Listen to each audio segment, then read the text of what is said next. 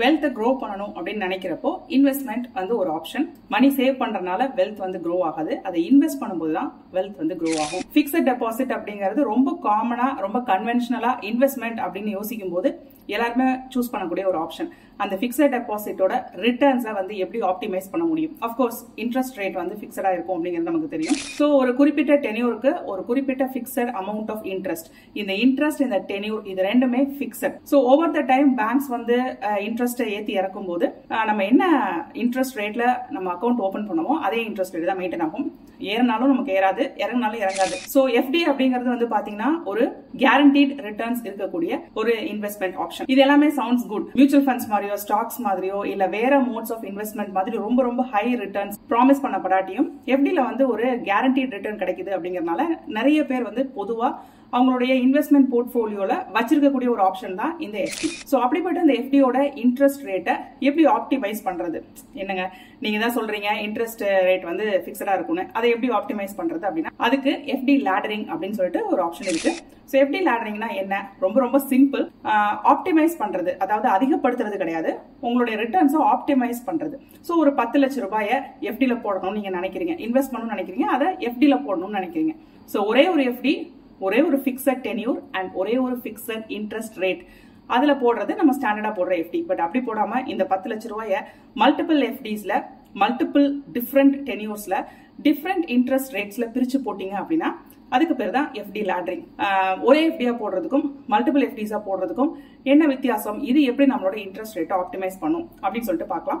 So ஒரே ஒரு எஃப்டியை உதாரணத்துக்கு ஒரு six point five percent interest ரேட்டில் ஒரு குறிப்பிட்ட amount of time period like two இயர்ஸ்க்கு போடுறீங்க இல்ல ஃபைவ் இயர்ஸ்க்கு போடுறீங்க அப்படின்னு சொல்லிட்டு வைப்போம் இந்த ஃபைவ் இயர்ஸ் பீரியடுக்கு இந்த டென் லேக் எஃப்டியும் வந்து லாக் ஆகி இருக்கும் அதாவது அதை எடுக்க முடியாது. ஒரு எமர்ஜென்சி அப்படின்னா அந்த மணி லிக்விட் ஃபார்ம்ல நமக்கு அவைலபிளா இருக்காது. அஃப்கோர்ஸ் நீங்க எஃப்டி வந்து பிரேக் பண்ணலாம். அப்படி பிரேக் பண்ணும்போது உங்களுடைய இன்ட்ரெஸ்ட் பாதிக்கப்படும். சோ உங்களுடைய ரிட்டர்ன்ஸ் வந்து அங்க குறையும். சோ இதுவே நீங்க பிரிச்சு டூ லேக்ஸை வந்து ஒரு டென்யூர்ல ஒரு இன்ட்ரெஸ்ட் ரேட்ல இன்னொரு டூ லேக்ஸை வேற ஒரு டென்யூர்ல ஒரு த்ரீ லேக்ஸை வேற ஒரு டென்யூர்ல அப்படின்னு சொல்லிட்டு இந்த பத்து லட்சத்தை பிரிச்சு ஒரு மூணு இல்ல நாலு எஃப்டியா போட்டீங்க அப்படின்னா ஒவ்வொரு எஃப்டிக்கும் டென்யூர் வந்து டிஃப்ரெண்ட் ஆகுது. ஒரு எஃப்டி வந்து ஒன் ஒன் இயர்ல முடிஞ்சிடும் இன்னொன்னு வந்து இன்னும் அடுத்த டூ இயர்ஸ்ல முடியும். அப்படியே அது முடியிற டைம் ஆர் அது மெச்சூர் ஆகிற டைம் வந்து மாறும்.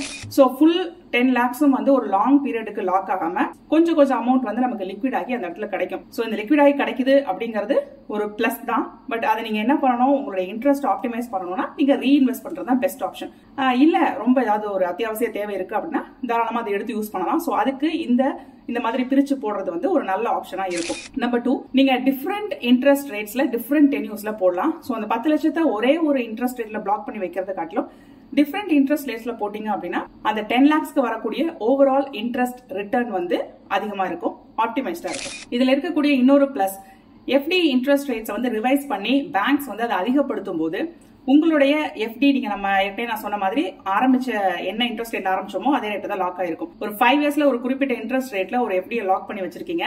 ஒரு டூ இயர்ஸ்ல இன்ட்ரெஸ்ட் ரேட் வந்து ரிவைஸ் பண்ணிட்டாங்க பேங்க்ல அப்படிங்கும் போது உங்களால அந்த த்ரீ இயர்ஸ்க்கு வந்து அப்டேட்டட் இன்ட்ரெஸ்ட் ரேட்டை என்ஜாய் பண்ண முடியாது. பட் இதுவே வந்து குட்டி குட்டி எஃப்டிஸா நீங்க வந்து பிரிச்சு போட்டிருக்கீங்க. டிஃப்ரெண்ட் டிஃப்ரெண்ட் டென்யூஸ்ல அப்படின்னா அதுல சில எஃப்டிஸ் வந்து பாத்தீங்கன்னா மெச்சூர் ஆகி நியூவான இன்ட்ரெஸ்ட் ரேட்டை ஏர்ன் பண்றதுக்கு ஆரம்பிச்சிடும் ஏன்னா நம்ம அந்த எஃப்டி முடிஞ்சதுக்கு அப்புறமா அதை ரீஇன்வெஸ்ட் பண்ணுவோம். ரீஇன்வெஸ்ட் பண்ணும்போது நியூ இன்ட்ரெஸ்ட் ரேட்ல அந்த எஃப்டி அக்கௌண்ட் ஓப்பன் ஆகும். ஸோ அந்த மாதிரி சின்ன சின்ன அமௌண்ட்ஸ் வந்து டிஃப்ரெண்ட் டிஃப்ரெண்ட் ரேட்ஸ்ல நமக்கு புதுசு புதுசா ரெனியூ ஆகிறதுனால தான் நான் சொல்றேன். இதுல வந்து இன்ட்ரெஸ்ட் ரேட்டை நீங்க ஆப்டிமைஸ் பண்ண முடியும். இன்னொரு முக்கியமான ஹைலைட் என்ன அப்படின்னா நீங்க ரொம்ப யோசிக்க வேணாம். ரொம்ப ஒரு பெரிய எக்ஸ்பர்ட்டா இருக்க வேணாம். இந்த எஃப்டி லேடரிங் பத்தி உங்களுக்கு தெரிஞ்சிருச்சு அப்படின்னா. ஒரே ஒரு எஃப்டி போடணும் அப்படிங்கும் போது நீங்க நிறைய பேங்க்ஸோட இன்ட்ரெஸ்ட் ரேட்ஸ் எடுத்து அலசி ஆராயணும். ஒவ்வொரு பேங்க்லயும் டென்யூருக்கு தகுந்த மாதிரி இன்ட்ரெஸ்ட் ரேட்ஸ் வந்து டிஃப்ரெண்ட் டிஃப்ரெண்டா வச்சிருப்பாங்க. ஸோ இது எல்லாத்தையும் வந்து ரிசர்ச் பண்ணி எது பெஸ்டா இருக்கும் எந்த பேங்க்ல பெஸ்ட் எந்த பேங்க்ல ஒரு பாயிண்ட் ஃபைவ் பர்சன்ட் அதிகம் கொடுக்குறாங்க அப்படிங்கறத ரொம்ப ரிசர்ச் பண்ணி ஒரு எக்ஸ்பர்ட்டா இருந்து இதை பண்ணணும்னு அவசியம் கிடையாது.